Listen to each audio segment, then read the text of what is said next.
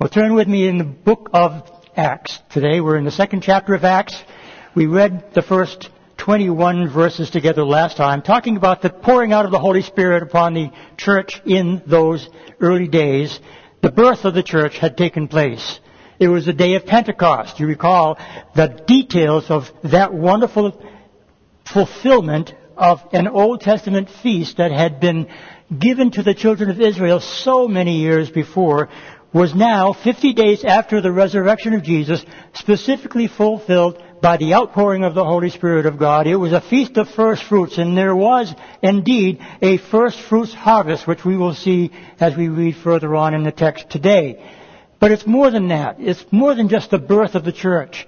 It's a wonderful thing to see what God is doing in the lives of those who are willing to hear. There's an open door being presented in these passages that we have been looking at and we will be continuing to look at. And that open door was opened by the Lord Himself. And He has made it so that all of what we are experiencing today and all of what the church has always been involved with throughout its history, that has of course been in line with God's Word, have been wonderful, exciting, and perfect in every way because God was in it. Now that's not to say the church has been perfect. I jokingly admit that on this day, this first day of the existence of the church, the church was as close to perfect as it ever has been.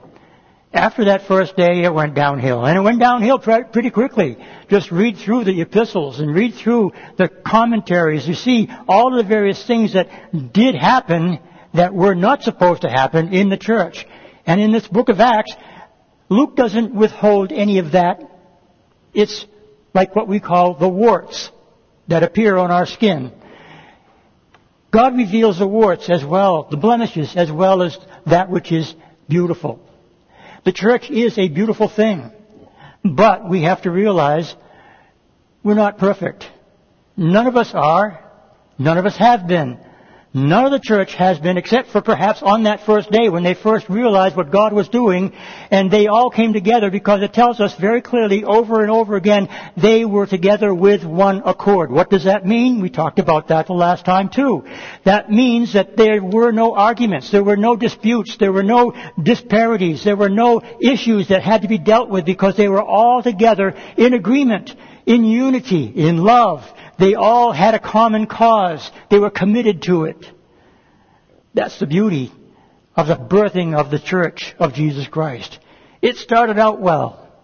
And it wants to be seen among the world around us as that which God intended. By the Holy Spirit, it can happen. We need to get out of His way in order for it to happen. But when we do submit ourselves to the teachings of the apostles, to fellowshipping with one another, to breaking of bread together, and to prayer. By the way, those four things will be mentioned by Luke in this passage that we'll be looking at, and we'll talk about them in a few moments. Those are essential aspects of how we can become what God wants us to be, if we're not already there. And I submit to you that most of us would have to say, no, there's work to be done in each of our lives. Well, let's find out from reading the Word of God just exactly what it is that perhaps we should be doing in order to get to that place where God wants us to be as a holy priesthood, a royal nation, a peculiar people. Those are the descriptions of the church that we all should abide by and seek to become like what God intended. Verse 22 of the second chapter of Acts speaks the apostle Peter has already demonstrated that what they had just witnessed was an outpouring of the Holy Spirit that had been prophesied by Joel the prophet. And again, we need to understand what Peter is doing is he's using scripture as a biblical basis for the event that has just taken place. And Peter wanted the people around him in that place in Jerusalem during that special Jewish feast that they were celebrating that God was in this thing. And the way that he proved it was through the Word of God. And he continues to do so as he now focuses from this understanding of what just took place, the filling of saints on the day of Pentecost, where they saw and heard such remarkable things, now he brings it home. In this latter part of chapter 2, we see Jesus being focused upon instead of the Holy Spirit. He started with the Spirit of God because that's what had just taken place. But he says, this has happened in order for you to understand that this is what God wants you to hear. That this is what God wants you to see. That this is what you should be embracing if you are to believe in what God is doing in the world, even in our day. That is exactly what is important to all of us. Understand we need the Spirit of God to open our eyes and ears to His truth. So before we read, let's pray. Heavenly Father, we thank you for this time together. We ask, O Lord, that you would indeed open our ears to your truth. Let our hearts, O Lord God, be filled with joy unspeakable and full of glory. Let your peace be upon us. Let your love, Lord God, minister to each one. Your word bring understanding and wisdom to each one.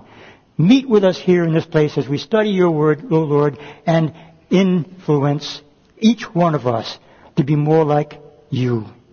I praise you for it in Jesus' holy name. Amen. Verse 22, chapter 2, the book of Acts says, Men of Israel, hear these words. Not only talking to men, but men were the typical form of the address that is common in that day, but I submit to you that we could put people of Searsport, hear these words. God wants us all to hear. He says, Jesus of Nazareth, a man attested by God to you by miracles, wonders, and signs which God did through him in your midst, as you yourselves know, him being delivered by the determined purpose and foreknowledge of God, you have taken by lawless hands, have crucified and put to death, whom God raised up, having loosed the pains of death, because it was not possible that he should be held by it.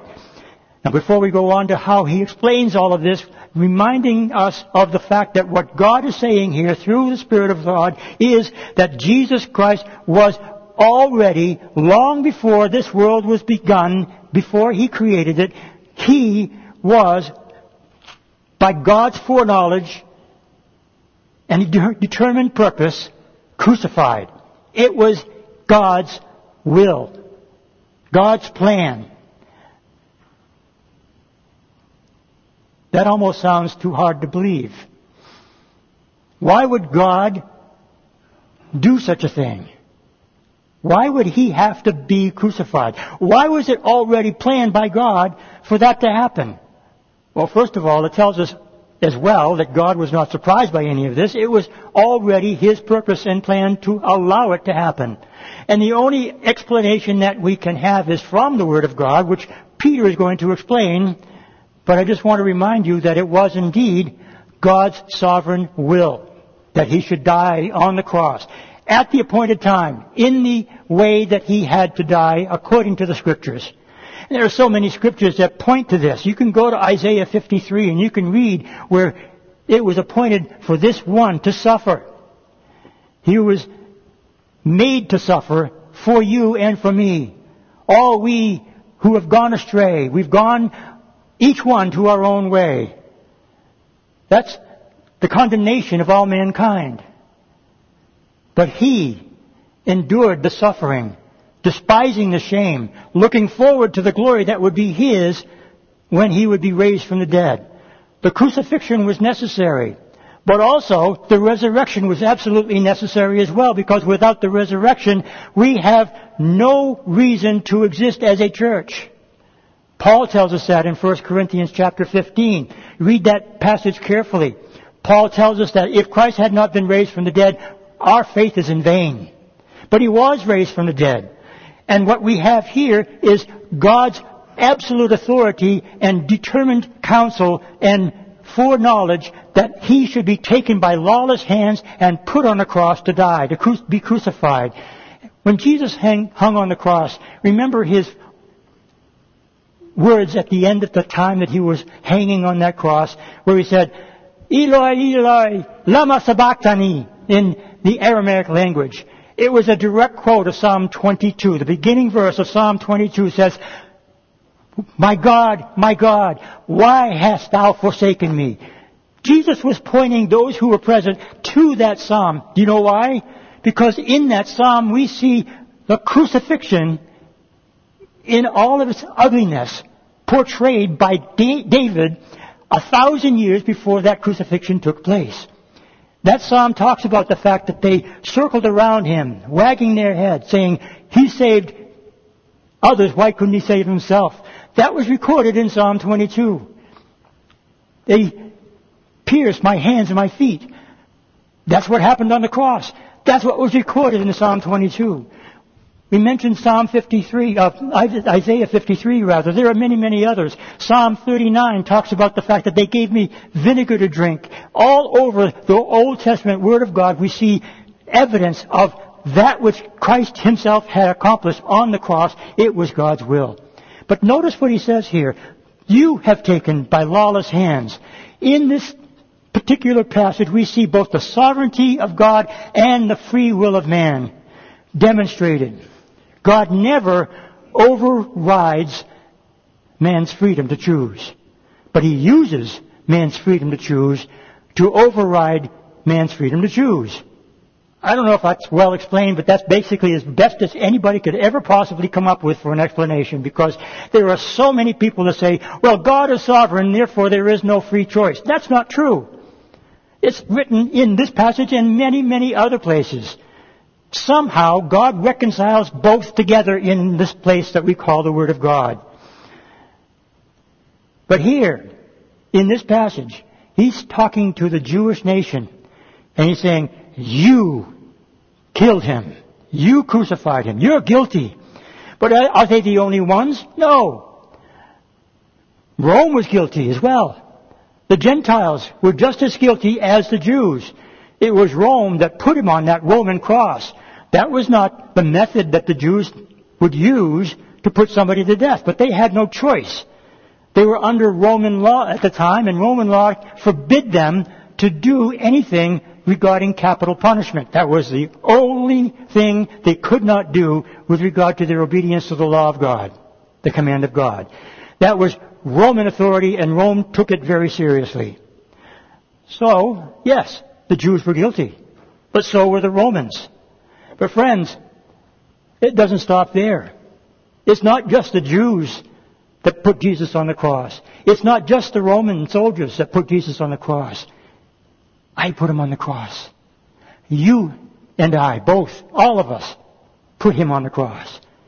You understand the depth of meaning here that we're, speaking, that we all, because of our sin, are responsible for his having to go to the cross to die because he did it so that our sins could be forgiven. The plan of God, the Lamb of God, from the foundation of the world, was sacrificed. The perfect Lamb, without blemish, without spot, without sin. On our behalf, our substitute. And it was one of the favorite words of the theologian, efficacious. It was absolutely all that was needed. That's why Jesus said, It is finished. The work that was needed for the salvation of every soul was accomplished at that moment when he spoke those words. You crucified him. And again in verse 24, but he goes on to say that God raised him up, having loosed the pains of death, because it was not possible that he should be held by it. Isn't that an amazing thing? What Peter is saying is, there's no way that he could have stayed in the grave. He had to be resurrected. That's a profound statement for the Jews to hear. They knew about resurrection. They believed that there would be a time of resurrection. But they had no clue about this kind of activity by the foreknowledge and perfect will of God that his own son would go to the cross, die on that cross, be buried, and then three days later be raised again. This was new theology to them. This was brand new. They had no clue about any of this. This is why the church has come into existence. Because there is a New Testament. And it's in line with what Jeremiah had said in chapter 31 of his great prophetic book. Jeremiah 31 says that God, speaking through Jeremiah, would make it so that there was coming a day when he would give a new covenant. And in that new covenant, he explains in Jeremiah that he would himself replace our heart of flesh, our stony hearts, with a new heart. And he would put his words in our hearts. That was partly fulfilled in this day of Pentecost, 50 days after Jesus was raised from the dead. He put a new heart in many souls on that day. He proclaimed, He is risen from the dead. And that resurrection is God's acceptance of what Jesus has done for us. And again, without the resurrection, we are hopelessly still in our sins. Thank the Lord. Praise His name, for He has done marvelous things for us who believe. Well, verse 25 says the explanation of what He has just told them. There's a reason that, Peter explains it in this fashion. That Jesus had died. He was delivered by the predetermined counsel and foreknowledge of God. They crucified him, put him to death, and God raised him up. Those things had to be proved by Peter to this Jewish audience. And so he does another attempt at quoting the Old Testament scripture. I shouldn't say attempt because he hits it, nails it right on the head. He knows the Word of God very, very well. And he uses the Word of God again as a basis, the biblical basis, the only true basis for any doctrine is biblically given. He says, David, in verse 25, says concerning him, concerning Jesus, concerning that one who was crucified and raised from the dead, I foresaw, and he's now giving verbatim Psalm 16. I foresaw the Lord always before my face, for he is at my right hand that I may not be shaken. Therefore my heart rejoiced and my tongue was glad. Moreover, my flesh also will rest in hope. For you will not leave my soul in Hades, nor will you allow your Holy One to see corruption. You have made known to me the ways of life. You will make me full of joy in your presence. Psalm 16. Beautiful psalm written by David. It's a prophetic psalm. It is a psalm that's not just about David, although David wrote it, and it is a very personal psalm from David's perspective. However, David himself could not have fulfilled all of what was spoken in this psalm. Now Peter says David wrote it, and it was indeed by the inspiration of the Holy Spirit. Peter calls David a prophet, and he certainly was. He was also king. And as a prophet, he spoke truth, the Word of God. It points to what they believe to be the Messiah, the one who was to be sent by God Almighty in the days when he would judge the world. That day has come. Although it's not just a 24 hour period of time, my friends. It is an era, an epoch that began on the day of Pentecost. And it continues to this very day. But take note of this powerful thing that he is doing. He's saying, this that you have seen, this which I have just spoken, was necessary because it was from the Word of God given prophetically. So let's look exactly at what Peter is saying here with regard to this psalm. He explains it in the following verses. He says in verse 29, Men and brethren, let me speak freely to you of the patriarch David, that he is both dead and buried, and his tomb is with us to this day. So in first century Jewry, they knew where David's tomb was. David was put in a place of rest. His body was put in this grave, and it is there, according to Peter, at that time in man's history, over a thousand years later. They could visit that tomb and say, there's David's tomb. That's where he was laid to rest. Now today, you can go to Israel, and I don't know if anybody has been to Israel, but there is a place where many Jews consider to be the place where David was buried. There's a shrine that they go to that place and pray on a regular basis. They count it as David's tomb. It was discovered or assumed to be the place sometime during the Renaissance. There's no verification of whether or not it was David's tomb. As a matter of fact, many archaeologists believe that it certainly was not there. They don't have a clue. But they knew in that day, in Peter's day, they could go to that tomb and they recognized, okay, that's where David was dead and buried. And there's no evidence that his body is not there according to what Peter is saying. It's still in the grave. So that's contradictory to what Psalm 16 had been saying. Because again, you look at it, it says in verse 27, For you will not leave my soul in Hades, nor will you allow your Holy One to see corruption. He can't be talking about himself because his body remained in the grave and everybody knows that anyone who has been buried is going to decay over time and their bones will be all that will be left of any evidence of their having existed. His flesh saw corruption. But David is here proclaiming in Psalm 16 that God will make sure that this one that he is talking about will not see corruption. How can that be? The resurrection. That's the only explanation. And it is the truth. He says in verse 29 again, Men and brethren, let me speak freely to you of the patriarch David. But he's not only going to speak of David here, he's going to speak of the greater David, the one who is known as the Messiah, the descendant of David, the one who would, according to the scriptures, sit on David's throne forever. It's recorded in the scriptures that this would be so. And we see it in many different places. Verse 30 says, Therefore, being a prophet, again referring to David, David was a prophet, being a prophet and knowing that God had sworn with an oath to him of the fruit of his body, find that in 2 Samuel, find that in Psalm 132, there is plenty of evidence that what God has spoken to David, he intended for it to come to pass. That David was promised a covenant. That David was told that one from his loins would sit on his throne and remain as king forever. It wasn't Solomon, it wasn't anyone who followed after Solomon. Most of those kings were not good kings. Only a handful were. But in that Psalm 132, it talks about if they sin, God will judge them for it.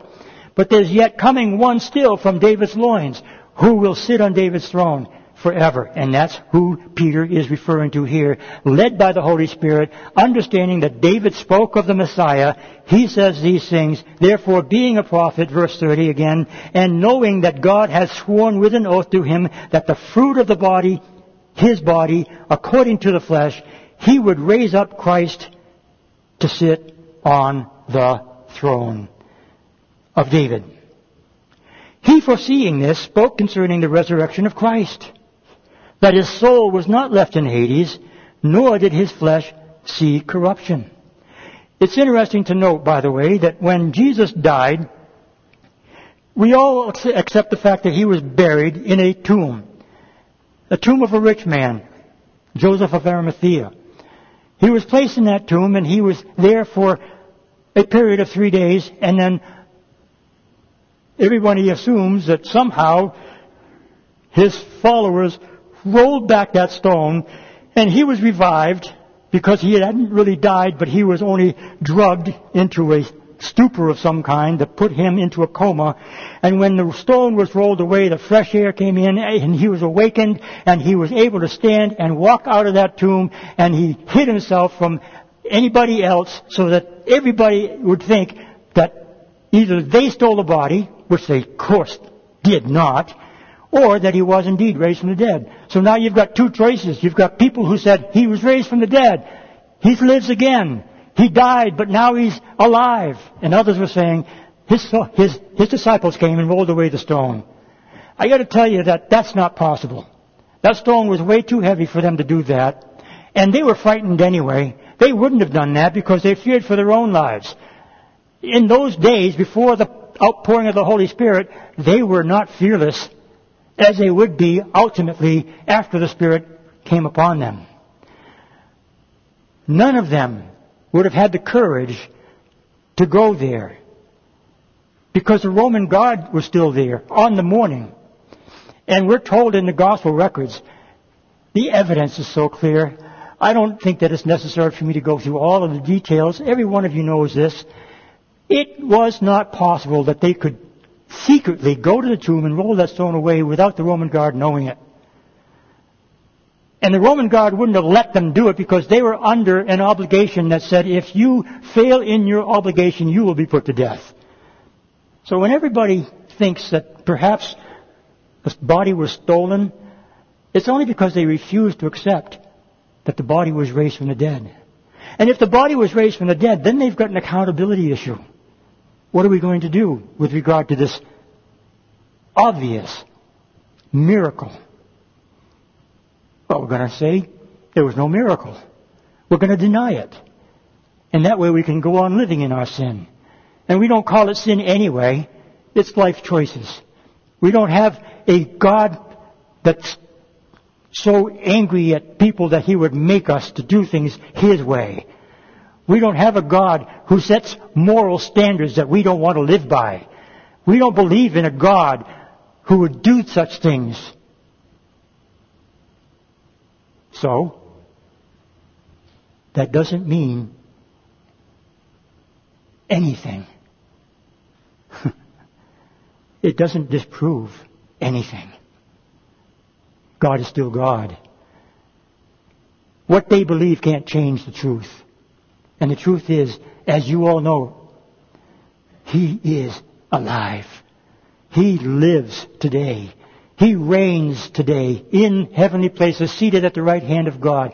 That is where He is, and He has ascended into heaven, just as the Word of God declares, and He will return to this earth, just as the Word of God declares, for His church.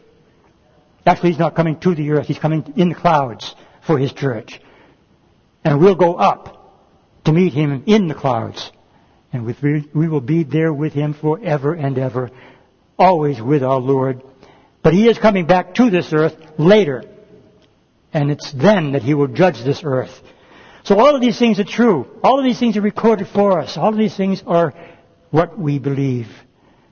And Peter is here saying, look, people, Jews, all of them, every single one of them here were Jewish. Or perhaps a couple of Gentile proselytes, but he was addressing the Jews, the men of Israel. Remember, the church in those first days was largely Jewish. It would only change many, many months later. But here in Jerusalem, Peter is proclaiming these wonderful truths.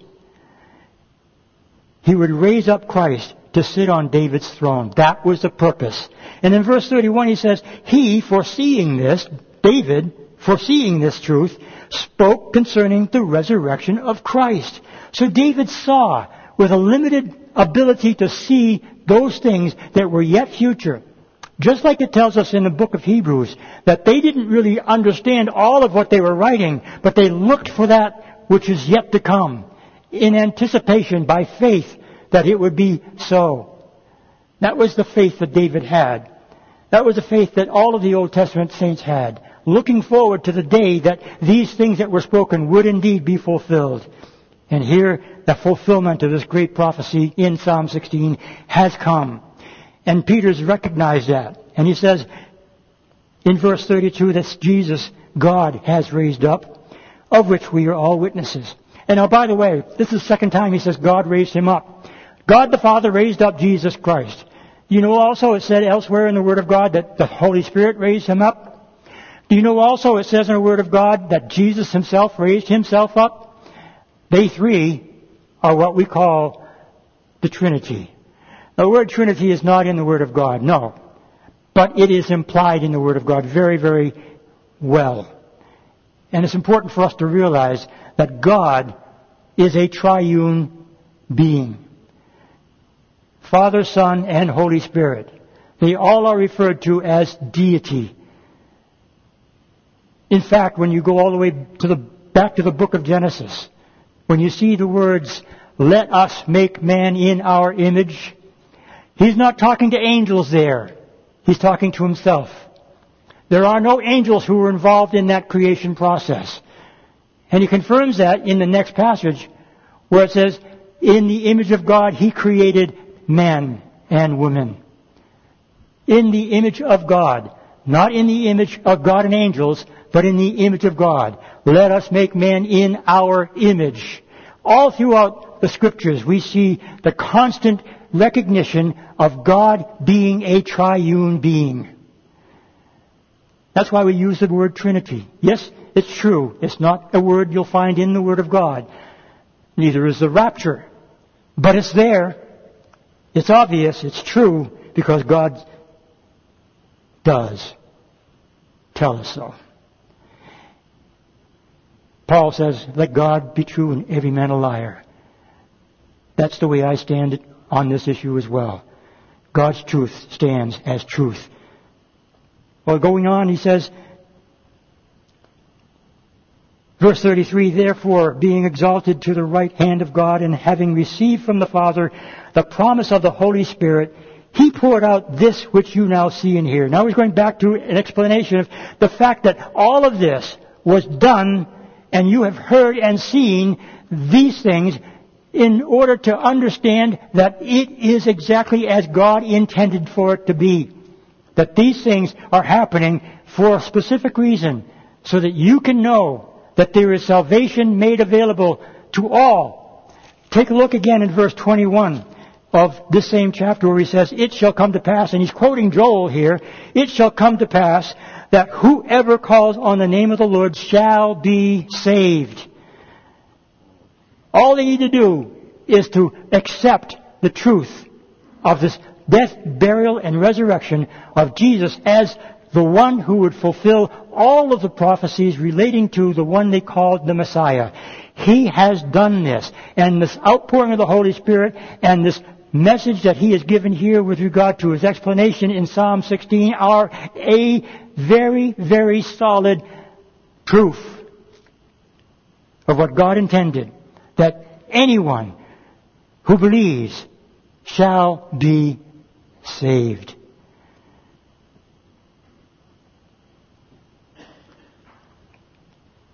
In verse 34, he says, For David did not ascend into heaven. No, he didn't. He's still in his tomb. But he says himself, The Lord said to my Lord, Sit at my right hand till I make your enemies your footstool. Now he's quoting Psalm 110, a beautiful messianic psalm. They recognize it as such. Psalm 110 talks about the fact that the Lord, Jehovah God, said to my Lord, my Adonai, and wait a minute, remember Jesus when he actually quoted this same verse? He was telling the Pharisees and scribes who were challenging him. When David said, the Lord told my Lord to sit at my right hand till I make your enemies your footstool. If David calls him son, and he does, how then can he call him Lord? To the Jewish mind that made no sense. Because no Jewish man would ever refer to his son as Lord. I have two sons. Neither of them are my Lord. I have one Lord, and so do they. David recognized another messianic psalm that this one would be recognized as the Lord. And it's the Lord, Jehovah, who says to the Lord, the Son, sit at my right hand. That's where he is today. So he says, therefore, in verse 36, let all the house of Israel know assuredly without doubt, without doubt, that God has made this Jesus, whom you crucified, both Lord and Christ. The word Christ is the Greek transliteration of the Hebrew word Messiah. It means sent one.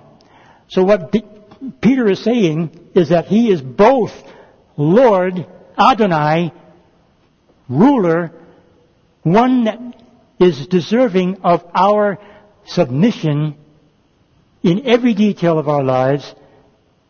He's both Lord and Messiah, Savior. And by the way, you may remember Jesus is also a transliteration of the original Hebrew word Yehoshua, which means Jehovah saves, or Jehovah is salvation.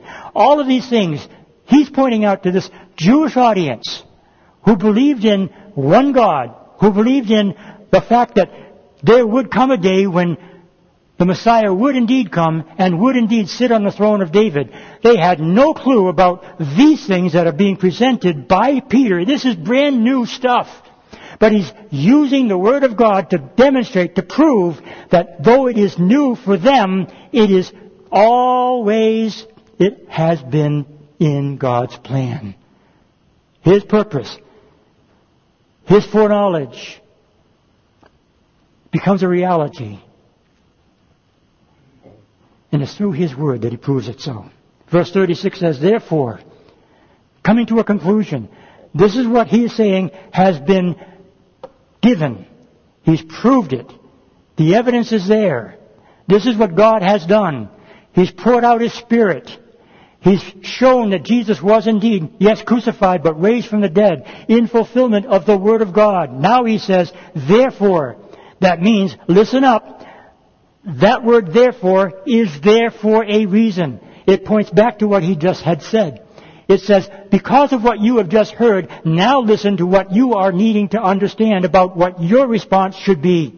He says, therefore, let all the house of Israel know assuredly that God has made this Jesus, whom you crucified, both Lord and Christ. Now, when they heard this, they were cut to the heart and said to Peter and the rest of the apostles, men and brethren, what shall we do?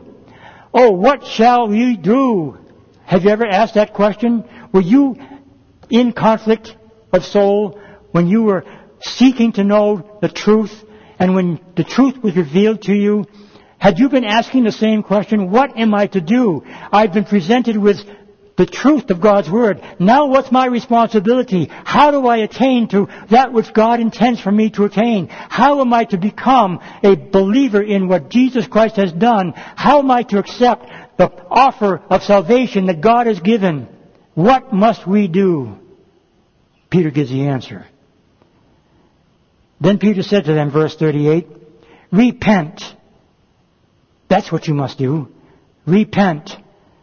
Remember the word metanoia, repent. It means turn around 180 degrees, go in the opposite direction from which you had been going. They were religious men and women. They were devout Jews. But Peter is saying, look, you're going in the wrong direction. You're not understanding what the Word of God has said. Turn around and go in this direction. This is the way to life. This is the way to salvation. But not only that, he says, repent and let every one of you be baptized in the name of Jesus Christ for the remission of sins, and you shall receive the gift of the Holy Spirit. Stop there. Are you saying that, Peter, are you saying that you need to be baptized in order to be saved? There are some who teach that. We do not. It is not biblical.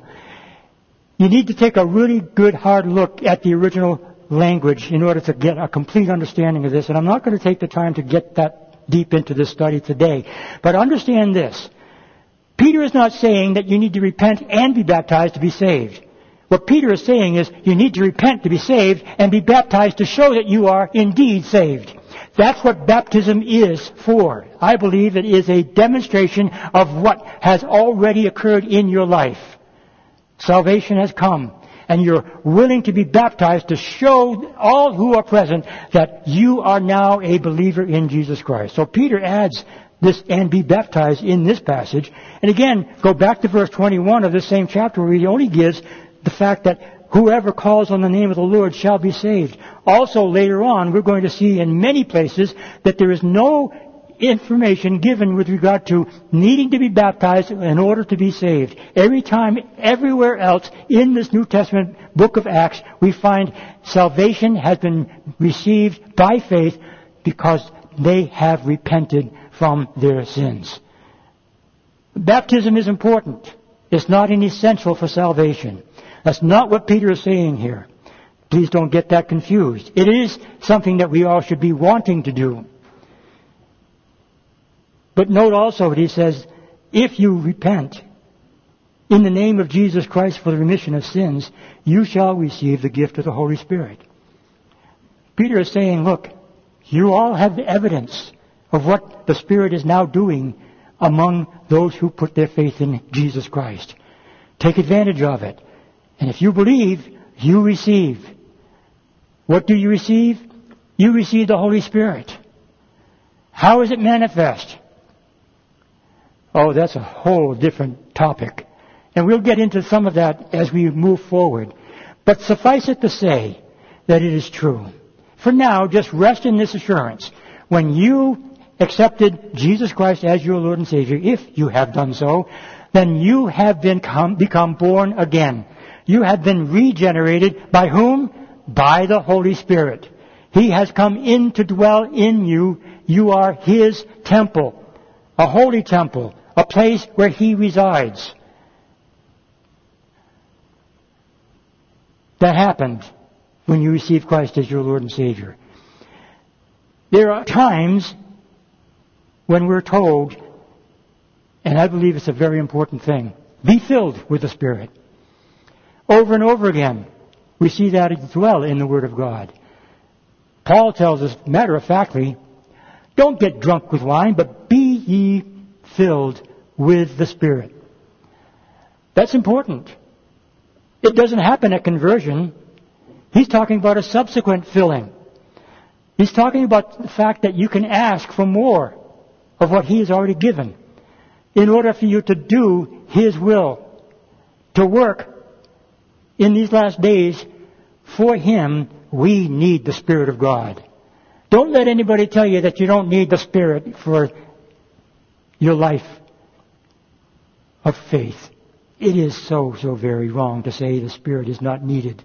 That's a slam in the face. That grieves the Holy Spirit.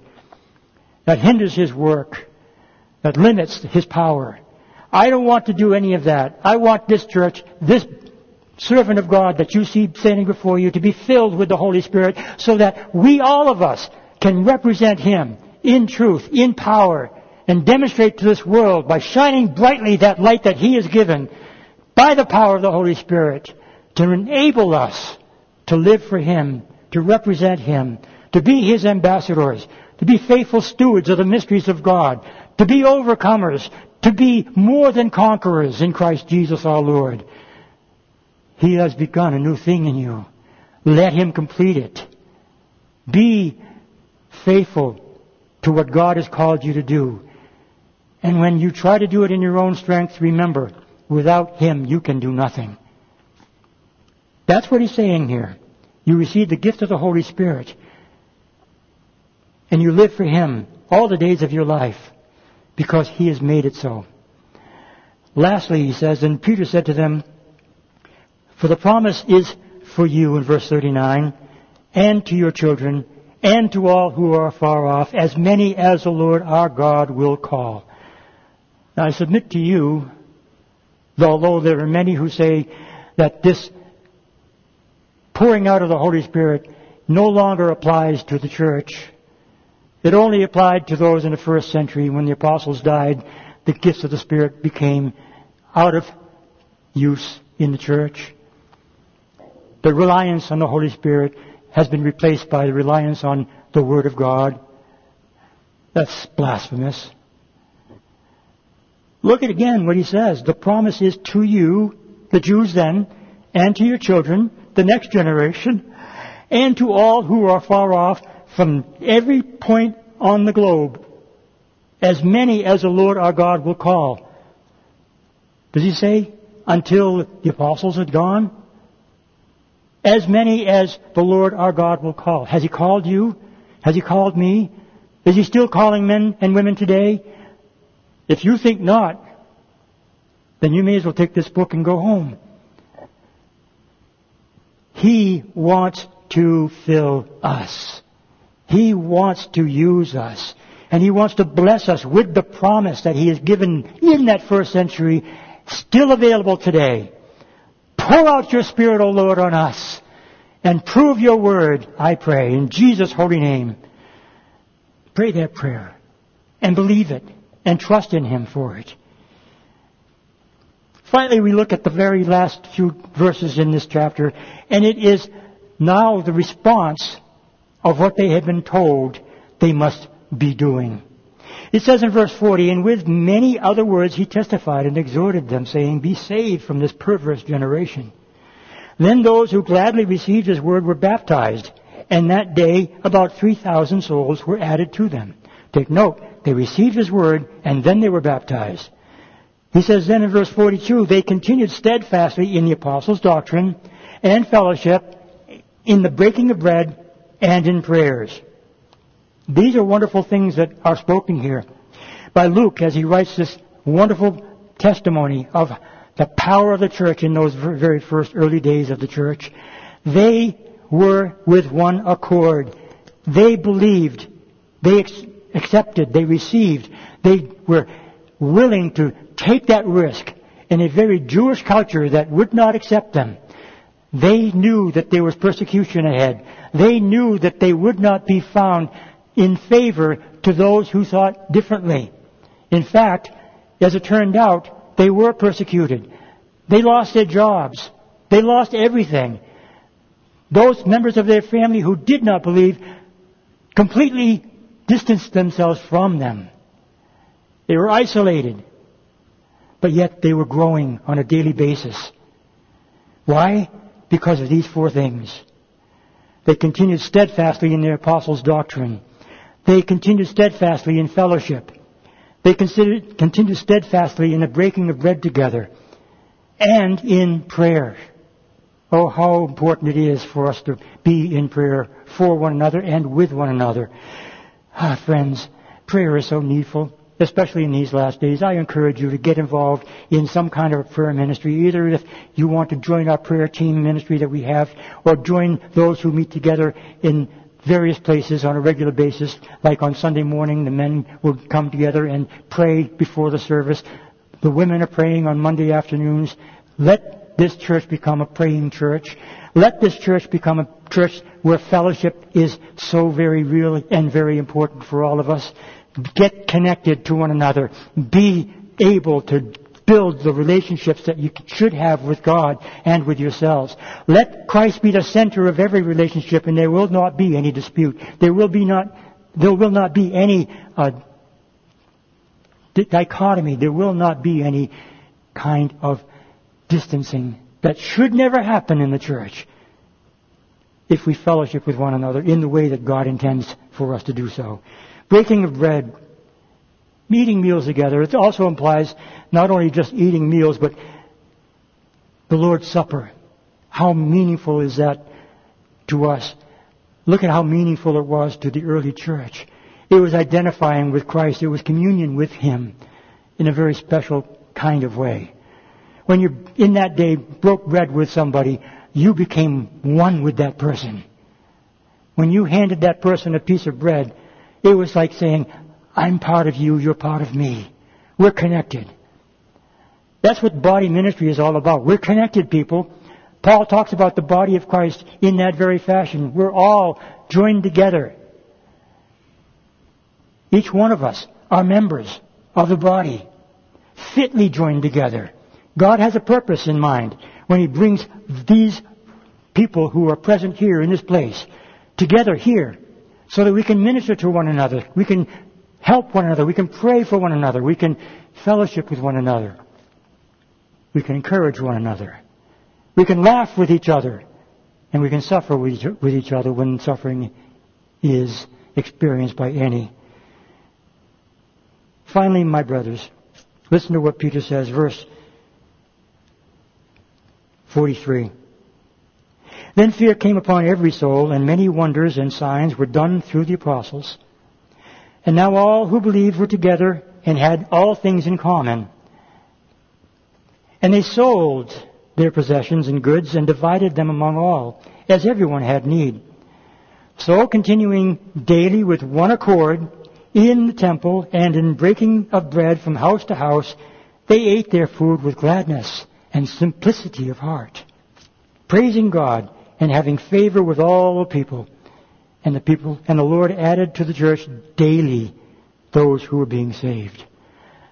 So 3,000 souls came to the Lord on that one day of Pentecost, that first fruits offering unto the Lord. A harvest had begun.